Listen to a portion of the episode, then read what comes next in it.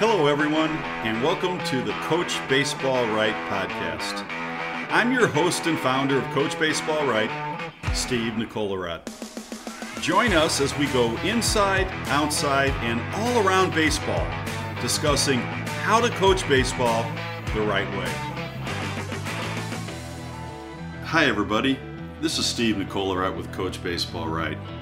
Coach Baseball Right is really excited to announce our Administrator and Lead Coach Certification Program in St. Louis, Missouri, the weekend of September 27th, 28th, and 29th. As educators who are focused on best educational and up to date practices, we're trying to help administrators and lead coaches create an environment that will transform the baseball experiences of their players and parents.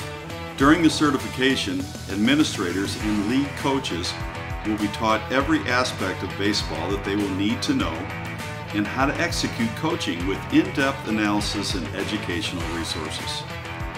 The weekend schedule starts on Friday night and continues all day on Saturday with a social event in the evening.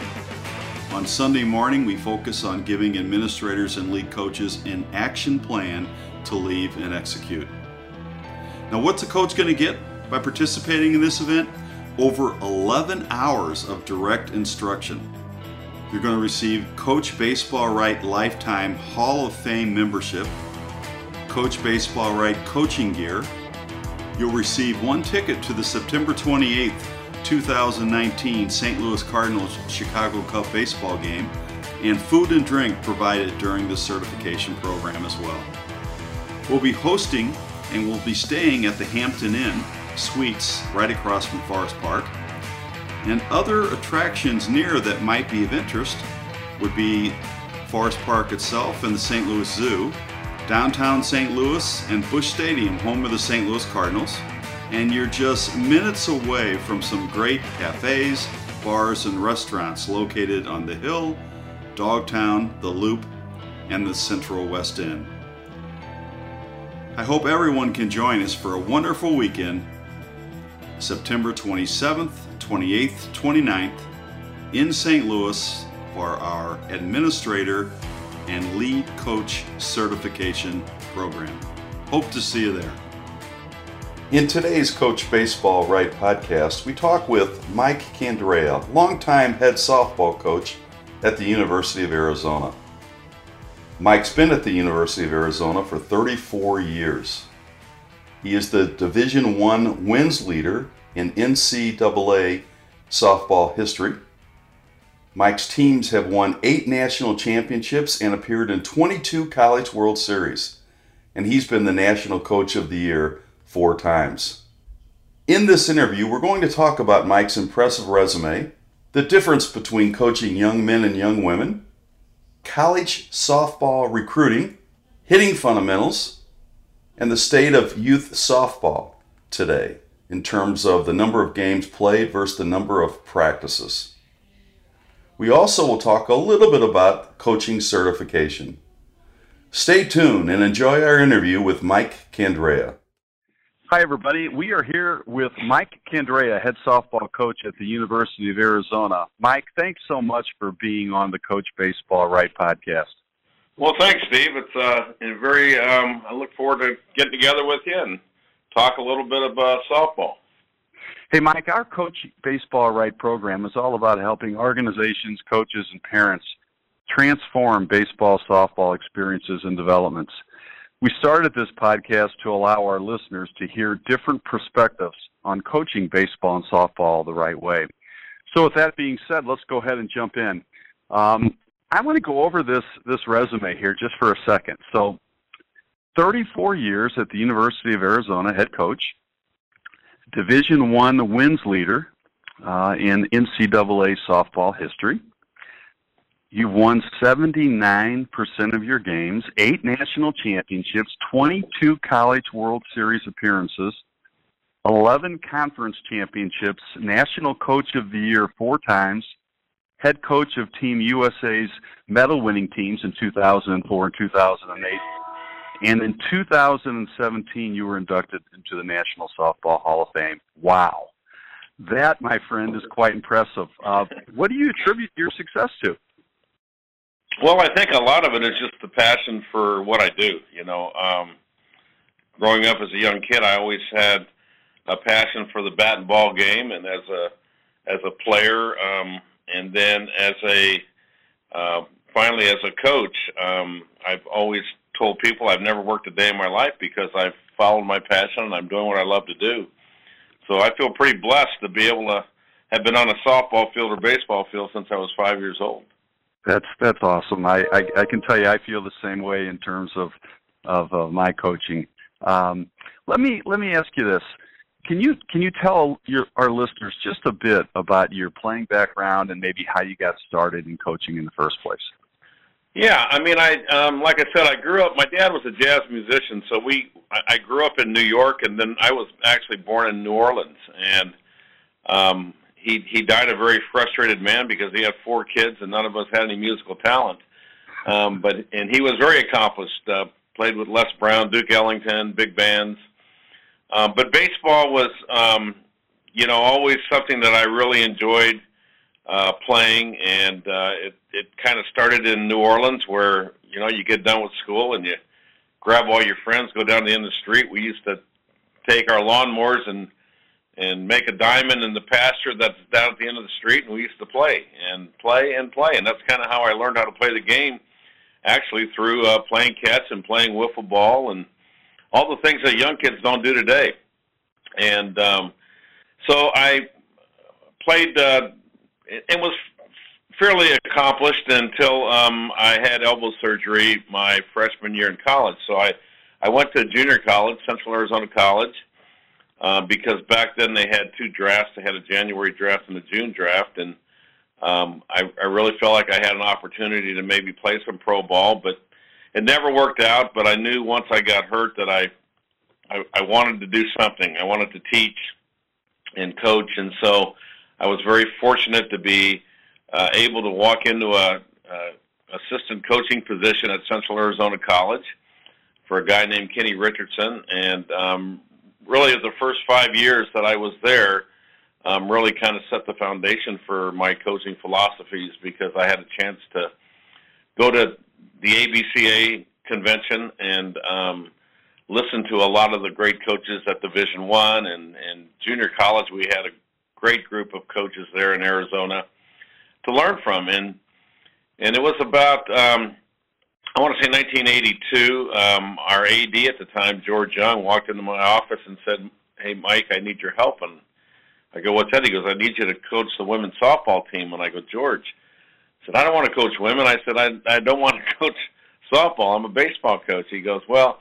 There's this, you know, thing called Title IX, and we're going to be putting some money into the program. Can you do it just for a year for me? And um, I said, well, you know, this will give me an opportunity to see if I, what I feel I know, uh, I can implement with a group of kids. And so it was my first opportunity to be a head coach. Uh, took the program over, and um, after the first year, I said, "Dang, if I go find a pitcher, we can win this thing." So I went out and recruited a pitcher by the name of Connie Clark, and Connie uh, just retired as the head coach at the University of Texas. But she was my very first um, recruit uh, in softball and uh, was a pretty darn good one. Uh, she went on to Cal State Fullerton and won a national championship there. Uh, but that was kind of the beginning of my softball career and um, won a couple of championships at uh, Central Arizona College and then um, in 1985 got an opportunity to come to the University of Arizona where I've been ever since. So who would you say, um, what people have influenced you the most in terms of your coaching career? Well, you know, there was a, a lot of people. Um, you know, my brother, I think, obviously was one in particular. Uh, Nick was uh, a, a baseball coach in uh, the Phoenix area for 30 plus years, and now he's coaching a junior college in um, Paradise Valley. Uh, but he was the one that really, I kind of grew up and watched him play play the game, and he used to drill ground balls at me in the backyard, and um, good, good athlete. Um, but um, from there, I got a chance to really um, be shaped by a lot of different people. And I go back to being able to coach with Kenny uh, Richardson, uh, very good baseball mind. Um, Jim Fry at Mesa Community College, um, Gary Ward at Yavapai, who went on to Oklahoma State. Um, uh, we, we had some really good people in the junior college system, and then um, when I got into the Division One level, I was able to watch um, Jerry Kindall and Jim Wing and Jerry Stitt at the University of Arizona, um, Jim Brock at ASU, and you know, it, it, I, I used to be able to pick and choose from everyone a little bit um, because I think one of the most important things is being yourself. So you can't try to be someone else, but um, everyone, um, if you keep your ears open, can maybe give you one little nugget of information that can help you mold your own philosophy. Yeah, those names you mentioned, those are some some pretty special people in uh, yeah. baseball baseball Absolutely. ranks. Hey, uh, how about your transition uh, when you went from baseball to softball? What what challenges did you face? Well, I, the most obvious was the size of the field. You know, I mean, sixty foot bases. Um, the pitcher's mound when I first started was at 40 feet. We were throwing a white ball with white seams, so you know, trying to reach spin is was impossible. Um, one thing I realized very quickly is we had less time um, to make decisions in softball. Uh, and the influx of speed and the short game um, were, were quite obvious. And so the first thing I did when I got into softball is I went out and watched what I felt was the very best level of play, and that was the men's uh, World Championships. And the one thing I noticed there was their um, the the base running and the speed of the game, and um, you know, pitching was very overpowering when I first started um, coaching softball because we were at 40 feet and we were using an aluminum bat. Um, so you know, the most home runs you would see in a season for one of our kids would be maybe four or five. Um, and to watch the game progress, we moved the mound back to 43 feet. We put the optic yellow ball in their hand and now the equipment that we use um, is you know unbelievable. And so now we have kids that are hitting anywhere from you know 10 to 15 to 20 home runs. But the biggest difference I always saw in the game was was the um, the speed, um, both offensively and defensively. Offensively, obviously, the bunting, the short game, um, very, very important part of the game. And then the pressure that that puts on the defense. So in defensively, you have to be quick, but you have to be efficient in being able to get rid of the ball and uh, and then the base running because uh, you know someone bobbles the ball, you should be able to get another base. And so it was. It took me a while because when I first started playing it, I'm going, well, you know, why are these people bunting? Can't they hit? and then I realized, you know, I was the the dummy. I needed to kind of figure out how the game was really played because there there are some nuances that are different. But truthfully, the game itself, the fundamentals um, are, are exactly the same, and I think that's what helped me is the background that I had in teaching the fundamentals, breaking down the game, um, developing a good practice that was efficient, productive, you know, and um, and then I thought I had a, a step up on recruiting because I had done some recruiting in junior college, and um, you know, when I first got into softball, even in the early '80s, you know, you're talking about, um, you know, there was we we played on a rec field and and probably averaged 200 people. Where now, if you saw our stadium today, it, you know, it's on you know ten million dollar facility and and you, you're averaging three three thousand people every time you walk out there. Hey, what's the difference between coaching uh, young men and young women? well, I always said this, and um, I said men men have to play good to feel good. Women have to feel good to play good. And I've always that's always resonated in my mind that you know a big part of coaching women is you have to be in tune to their emotions and you have to make sure that um, that they feel good about themselves. And guys, on the other hand, you know, will do it in spite of you. And um, so I, I really believe that was one little um, tidbit that I kind of lived by for many years. And as I shared that with people, you know, when I go out and talk, um, you know, many of them look at that and say that applies to about everything in life.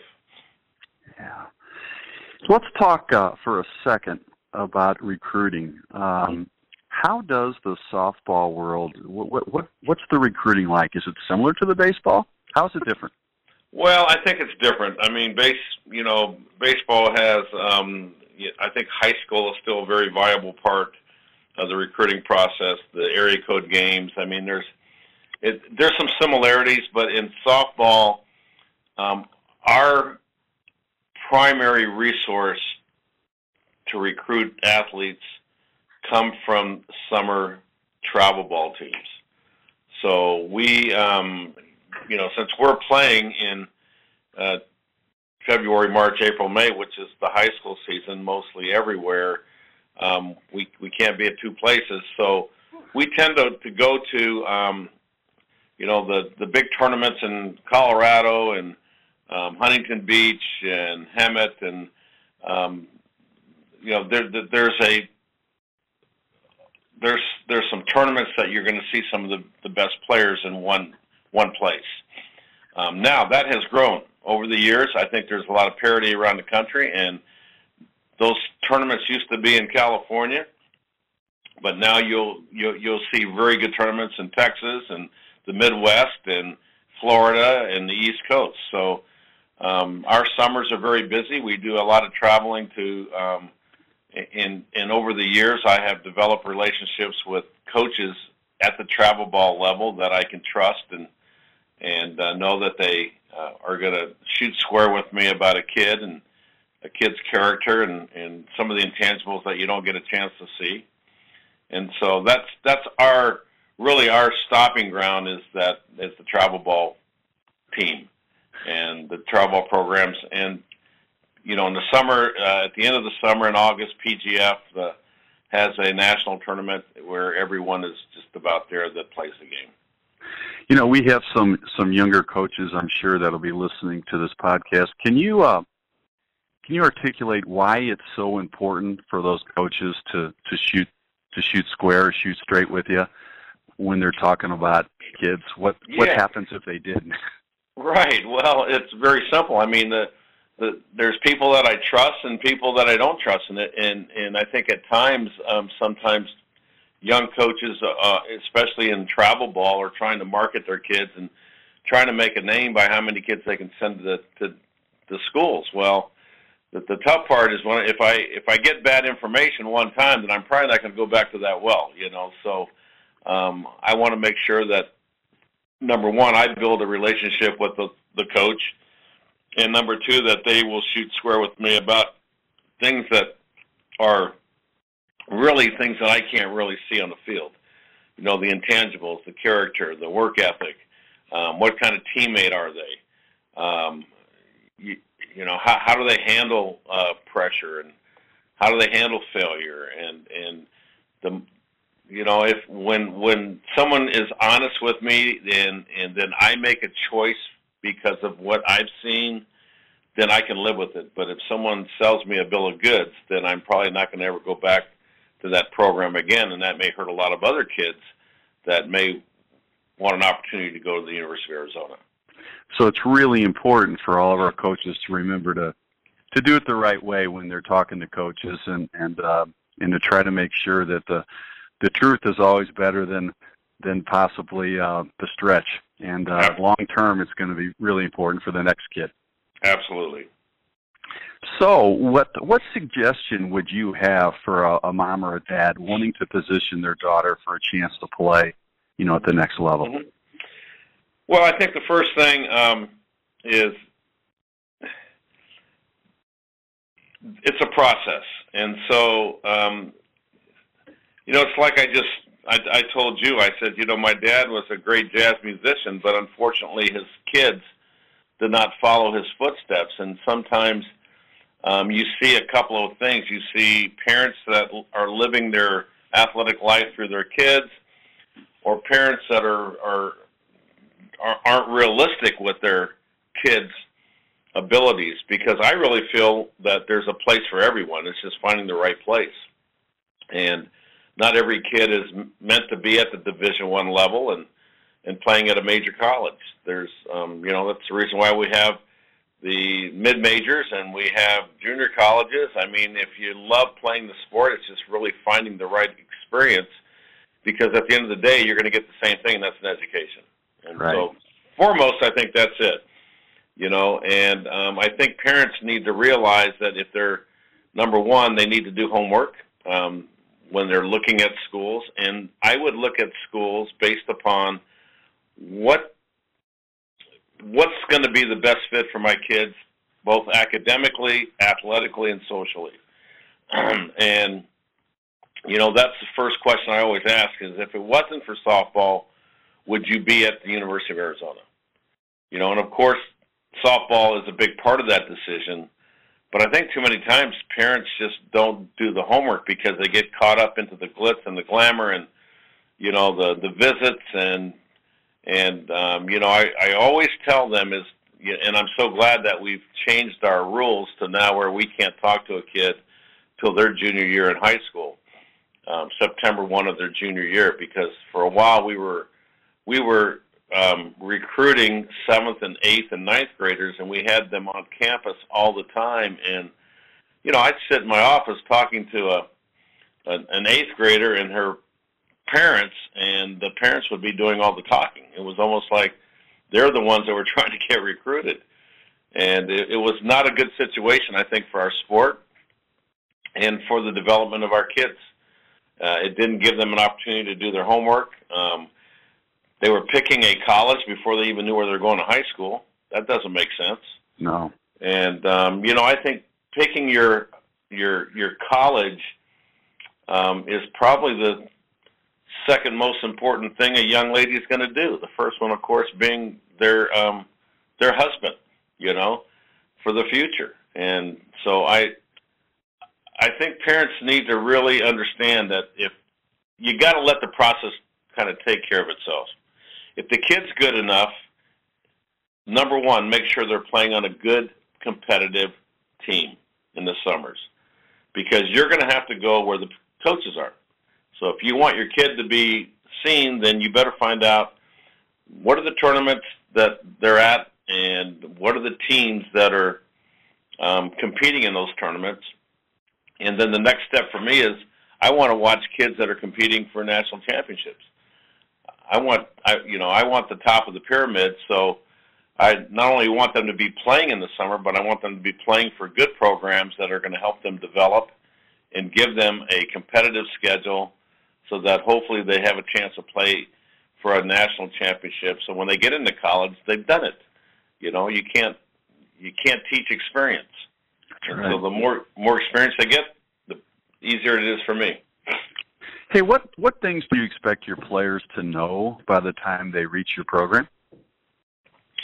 Well, you would hope that they have the number one, the proper skill set. So, um, I would hope that kids come here and know why they do what they do. they they they can connect the dots. They they they have a little bit of knowledge about why they swing the bat the way they swing it. They have a little bit of knowledge about how why they throw the way they throw. They I want kids that are um, um, students of the game that that have you know ha- that have a pretty good database of how to play the game and be able to think the game, and then and then you go into the character part and the you know the teammate part and um, the ability to handle failure. I mean, there's a lot of little pieces to the puzzle that you got to have.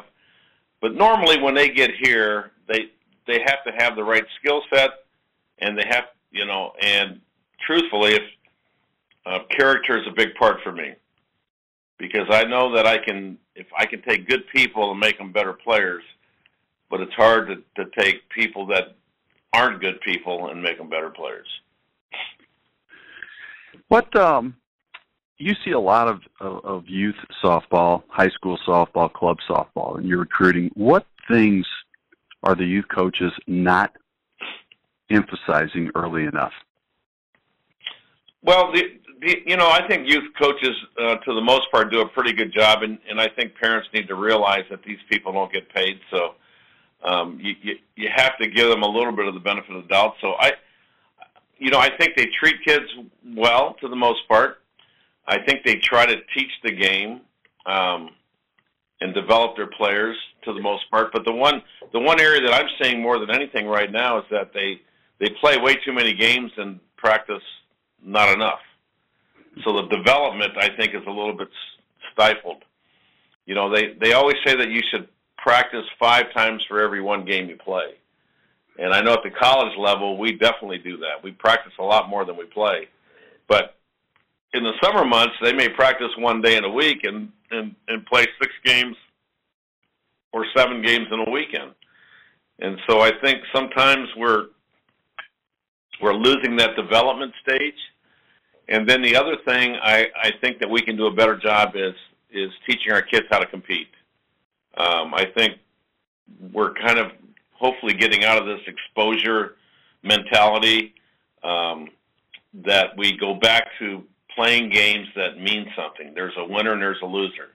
And a lot of times I get kids that have, have played very few seven inning games because they're so used to time limit games.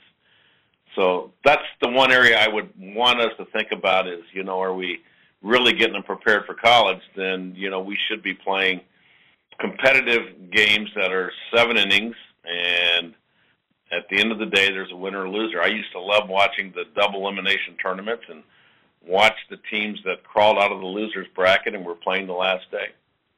I think a lot of a lot of coaches are on that that I have that idea of uh, too many too many games at the youth level and not enough quality practices. Right, right. Hi everybody, Steve Nicollerat with Coach Baseball Right. If you are considering how to improve your organization, facility, or league, consider our organizational league facility certifications. These certifications are extremely affordable and you can choose from three different levels.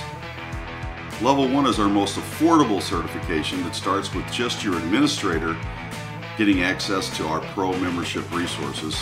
And then all of your coaches can be put on the same page by using our rookie membership resources.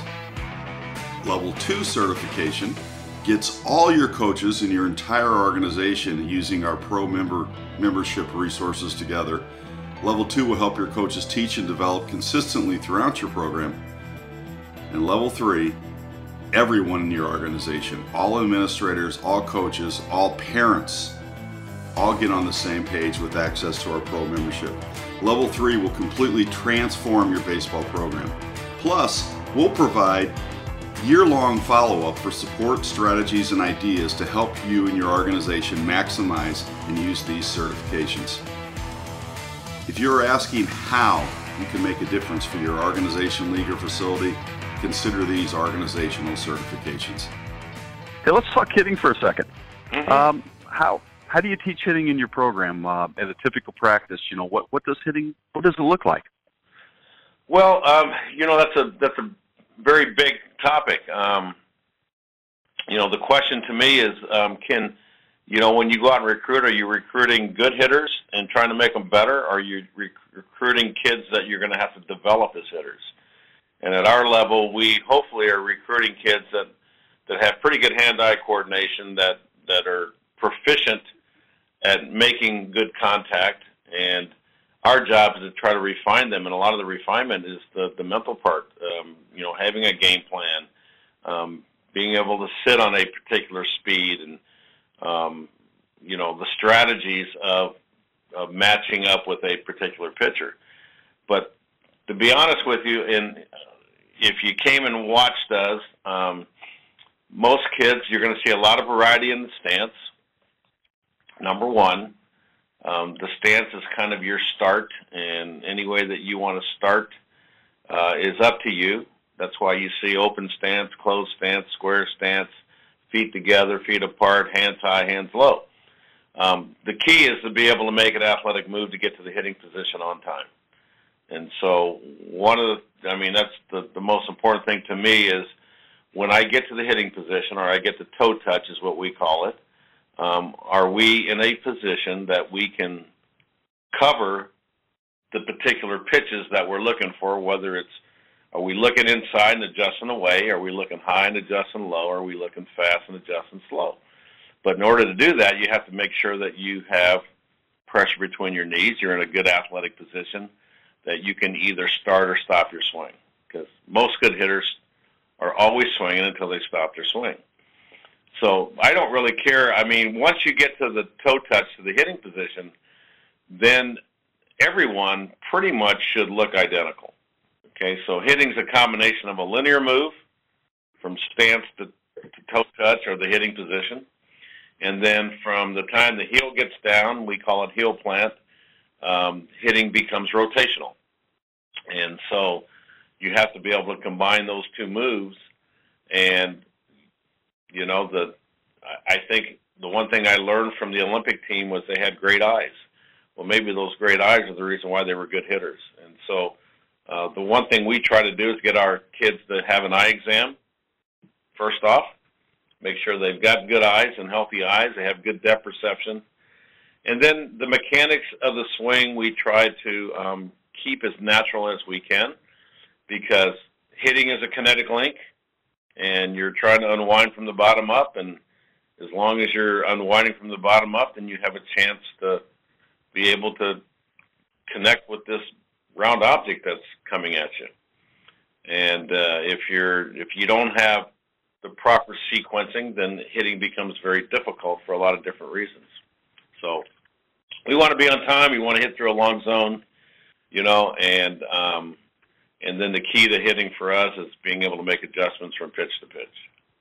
Do uh, do you practice an approach in your batting practice routine with the kids making choices? How, how do you how does that look uh, in yeah. BP?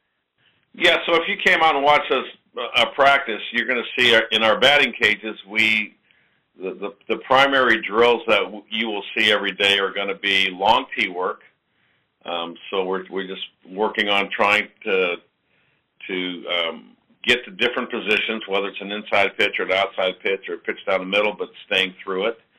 So we want to see the ball fly and try to hit backspin line drives to the back of the net. Um, you'll see short tee work uh, where we do some uh, small bat work with one-handed drills, bottom hand, top hand. Um, and we do a lot of head-on toss uh, we do a lot of off-centered head-on toss, um, and then we do a lot of live. I mean, that's I think the big thing about hitting is that number one, you don't hit off a tee in a game, so somewhere along the line you have to be able to give these kids as much live arm as you can, because the key is to be on time. The key is timing, and um, the key is rhythm, and the key is being able to let the ball travel. And then in batting practice, then we definitely try to set up situations, um, you know, each round that they hit. So we may do a pull round where they're looking for a pitch that they can pull, and that can vary from hitter to hitter, right? And then we'll do an, an oppo round where they're looking for something they can stay inside of and go the other way. Uh, we may go, um, we're going to mix in the change, and you're going to take the change.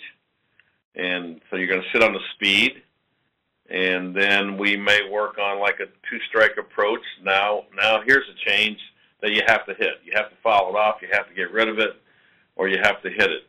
So there's a lot of things that you can do in batting practice to kind of get them to start thinking, you know, what's going to happen in the game and how you're going to have to think in the game. Is there uh, any difference at all between teaching the swing in baseball and softball? Absolutely not. Um, one thing I will say, the swing itself, um, it, a good swing is a good swing, whether it's a baseball swing or it's a softball swing. So, in that regard, I would say the mechanics of the swing are exactly identical. The difference, obviously, is the release point of the pitcher. You know, uh, uh, in baseball, they're on a mound and they're throwing from above their head, so mostly everything's coming down or across softball, you're on flat ground and you're throwing from your hips, so everything's going up. So I would say that the one thing that is overemphasized sometimes, uh, launch angle in softball to me is not that important because a lot of times you're you have to be able to stay on top of pitches. And if you're going to hit a rise ball, you can't be trying to hit swing up. You know, you have to really try to get on plane of that pitch and and try to hit a ground ball with it. And so there's some subtle differences, I think, with hitting a softball. Um, more the approach, um, but not so much the mechanics. Um, and I hope that makes sense to you, because yeah, you know that's why Jennie Finch can go throw to some major leaguers and they can't touch her because their database doesn't have that number one hand coming from the hip and the ball going up. You know, they you're not used to seeing that as a baseball player. And when when when the ball crosses the plate in softball, is it is it is it still going up? Is it is it level down? Is it slightly going down? No, um, it depends on the pitch. Okay. So that's the thing about softball. You can throw the ball on four different planes. So, you know, you can throw a ball that at the plate it goes down. You can throw a ball at the plate it goes up.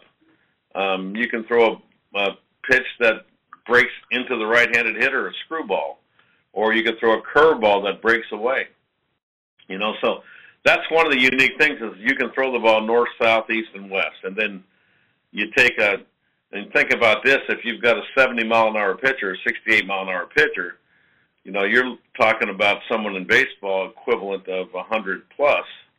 You don't have a lot of time, and so the the the tough part is hit pitchers will get you out either with speed, location, movement, or deception. And the off-speed pitch in softball can be devastating because it's hard for you to sit on a 68 mile an hour pitch and all of a sudden they throw a pitch that looks exactly the same and it's going 58 or 57. And so that's the important part of our game is is um, you know you have to be able to cover a lot of different things, and you can't really cover everything, so you got to kind of pick your poison. Right. So let's uh, let's change the direction just for a second. A, a coach at your level, uh, when you do you do much scouting of your opponents? Oh yeah, yes we do. And what do you that's look for? You know, that's the one thing that's changed in our game because of the um, the coverage on television and the internet and you know, games that are streamed, and you know, you have companies like Flow Softball that do a lot of productions of games, and so it's not hard to go on the computer and look on uh, YouTube or Flow Softball or any of those, and, and and see games that our opponents have played in the past. So we try to watch as many of that.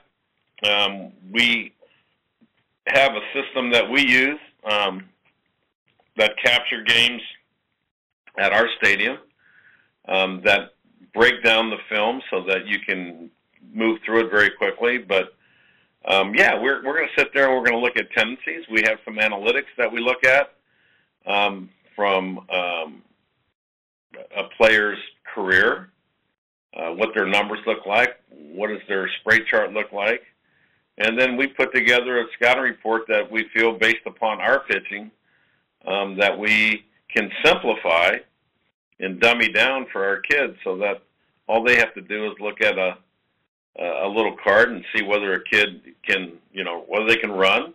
Do they bunt? Do they steal? Can they run? Do they, can they hit with power?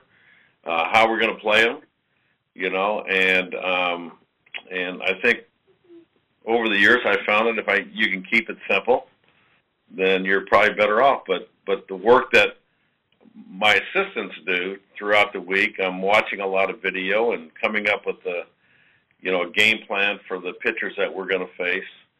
Um, and then, of course, our pitching coach looking at their hitters and trying to decide how they're going to attack these different hitters. And there's a lot of work that goes into it. Hey, Mike, what's the most challenging part of coaching softball at, at Arizona? Well, I for me it's just the there's a built-in challenge, and that's the the the expectations are so high, you know, and and I got no one to blame but myself for that. You know, we've um, we we we have won a lot, and we have spoiled our fans a lot, uh, but therefore they expect excellence all the time. So sometimes they don't really understand the process and and maybe they don't understand that uh, there are going to be times when you're going to go through some growing pains. Um, they expect every team to be um, mature and polished and and ready for battle all the time. Um, and so, I think sometimes the the the only thing that that I sometimes get um, upset about are people that really don't know um, what's going on and and you know in today's world with social media you can pop off and no one knows who you are um, I don't mind them popping off about the program but when they start popping off about a kid it hurts me so that's you know the one thing that's really changed in our sport and in my job is is trying to um, find a balance between that between social media and and allowing people into your program, but not so much that um, they can take pot shots at kids. What about uh, what about uh, the state of youth youth softball in the in the U.S.? I mean, what would you like to see any changes made to the to the game? Uh, you know, I I think the one thing about softball is uh, we have so many factions out there. We have um, different groups that are kind of doing their own thing, and um, it, it would be nice if everyone was on the same page. I mean, if I had my perfect world, you know, we would have a youth program that is all under one big umbrella, and you would you would go up to the ranks, and within that umbrella um, is, you know, the the 12 and under, 10 and under, 12 and under, 14, 16s, 18s. The one area that we don't have anymore is the kid in college. If they're not on our national team, they got nowhere to play. And we used to have the women's open division, which was very popular at one time. Um, and then, um, you know, trying to get everyone on the same page with our professional league and our, our national teams. I mean, there's so many people um, that have a piece of that pie. Um, sometimes I don't think that we're all rowing the boat the same way, and we need to. How um, how can we continue to improve coaching at the youth and high school levels? What what what do you suggest to a high school or a youth level coach to improve their skill set? Yeah, I you know I think um, clinics are really good to go to. I mean, the, the educational piece, um, you know, whether it's coaches clinics, whether it's um, you know, working different camps, um, bringing in speakers, whatever it may be. But I think there's got to be an educational piece um, to our coaches. So there's, in that regard, there's got to be a certification.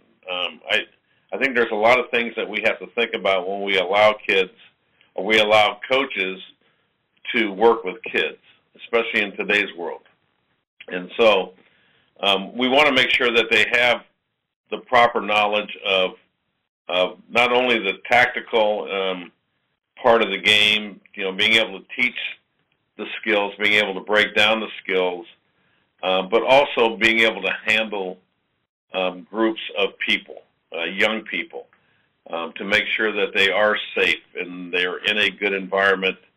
Because I think sometimes we we I've always said that there's if if you have a very high challenge and a low skill level, kids get frustrated. And vice versa, if you have a very high skill level and a low challenge, they get bored. And so that's something I always think about all the time. And if you look at our our coaching development, I think many a times we we don't force coaches to continue their education. I mean, I learn something every day, and I'll listen to anyone talk about the game. And the day that I feel like I know everything is the day that I better quit. And so I would like to be able to to infuse some of that to our coaches today to say, you know what, I wish we had.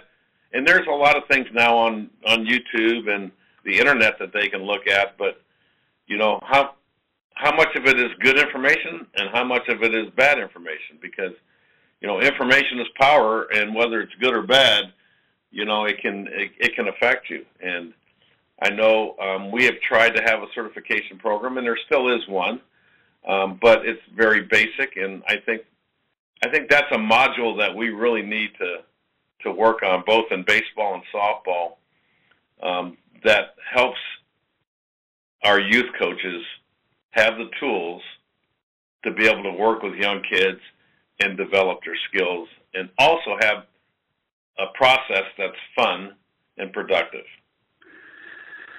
Yeah, we've been trying to think about that here at Coach Baseball Right, and we actually will have in September our first uh, certification program. And one of the things that we want to talk about is is exactly the idea of teaching coaches how to teach the game. You know, how to how to teach a larger skill with sub skills.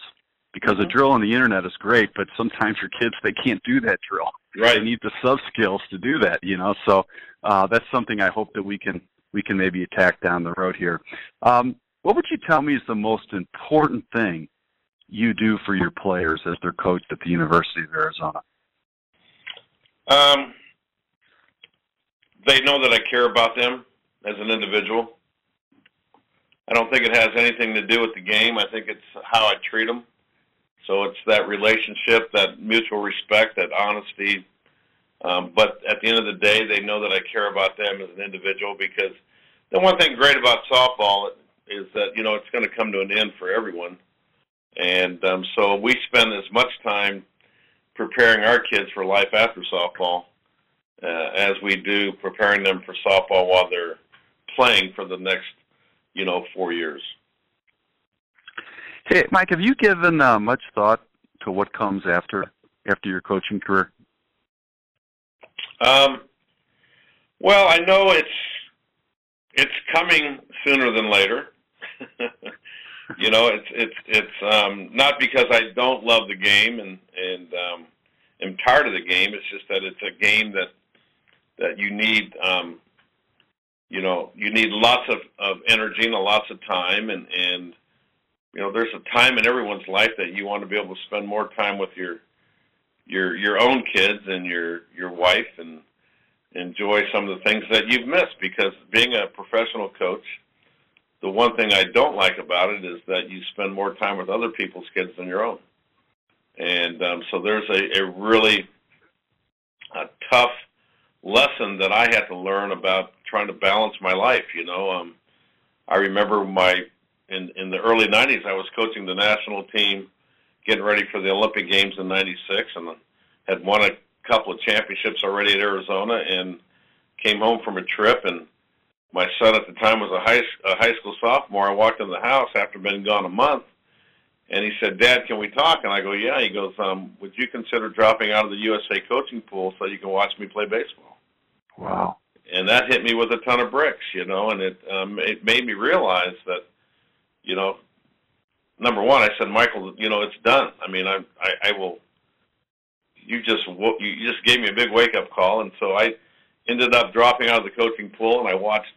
I actually coached Michael for the next three summers in baseball, but my I think trying to create balance is the hardest thing when you want to be really good at something because you know when you want to be good at something you got to be obsessed with it um, but on the other hand um, in life i think over a long period of time you know, it's it you have to find that balance between your family and your profession and and for me my my my spirituality, my faith is very important to me. And you know, sometimes I wonder what are we teaching kids when we're having uh, tournaments every Sunday morning. Um, you know, there's some elements of our profession that just sometimes I, I question. You know, um, what are we really teaching young kids and and what are really important in life because I think we all know as we get older what's important. But unfortunately, when you're coaching full time, you know I, I love what I do, and um, but you know what I, I I would love someday to to be able to spend more time with my my kids and, and watch my grandkids play, and that's what will get me out of the game. You know, it's not because I'm tired of the game. I will love this game forever, and hopefully I'll stay in it some way somehow, which I'm sure I will. Um, I always I see myself doing something. I'm not a sit on the couch and watch TV guy. Uh, you can only play golf so many times a week, You know, that's one thing I do know about. Probably the most difficult game I've ever played was golf. Um, you know, I want to be so good at it, but I can't. Don't have the time to spend. And it's a very humbling game. It's a great game to teach the mentality that you need to be to be successful and stay in the moment and be present. So there's a lot of things, you know, I can go on and on. That's my Italian heritage. Sometimes I get long-winded. You know, I uh, I I just retired from coaching after after 40 years, and I have to tell you, yeah. the reason I got out wasn't because I didn't enjoy it. It was that other things in my mm-hmm. life became more important, like those kids and grandkids. So I, I, can certainly relate to that. Well, hey, what's up? What one thing would you like to say to all the young ladies who aspire to play college softball? If you had one thing to tell them, what would you tell them? Um, well, first thing I would say is um, let the process take care of itself. So it, be where your feet are, be present. You know, which basically what I'm saying to you is work your tail off, control the things you have control over. Okay, your attitude, your effort, your focus. If you can do that every day, then I think you will find your niche. You'll find where you need to be. And more importantly, when you get there, you're going to be prepared and uh, ready to contribute uh, to a team. And one of the greatest things about being part of a team is it's it's relationships that you have for the rest of your life. Well, Mike, hey, thanks so much for your time today. I really enjoyed our conversation and all of your valuable, uh, valuable insights into yep. softball and softball coaching. And I certainly wish you and the University of Arizona softball team the very best in the future. Well, thank you very much. I really enjoyed our interview with Mike Candrea, head softball coach at the University of Arizona. Mike had so many great insights to the game of softball, as well as teaching the game to the kids today. A couple of really important things that I, I really want to mention here, especially to young coaches. When you're dealing with, with young women, Mike suggests that young women need to feel well to play well. And he compared uh, young women to young men. Young men need to feel good or they will feel good when they play well. Young women need to feel well to play well. Mike talked about softball recruiting and about letting the process take care of itself. He thinks there's a place for everyone to play. You just have to find the right place. When it came to hitting, Mike's comment on no difference in the swing mechanic from baseball and softball. So many times I've heard different softball instructors talk about, well, the swing's completely different. Mike certainly doesn't think so. And to be honest, I, I agree with him 100%. There is absolutely no difference between the baseball and the softball swing. However, when it comes to the idea of playing the pitch, certainly in softball, that's not as a high priority as it is in baseball. Mike talked a little bit about less games and more practice in youth softball and the importance of some type of coaching certification program. It was really a great interview and I really enjoyed the time I got to spend with Mike. Well, everybody, thanks so much for listening, and please remember to share the link to this Coach Baseball Right podcast on Facebook and Twitter.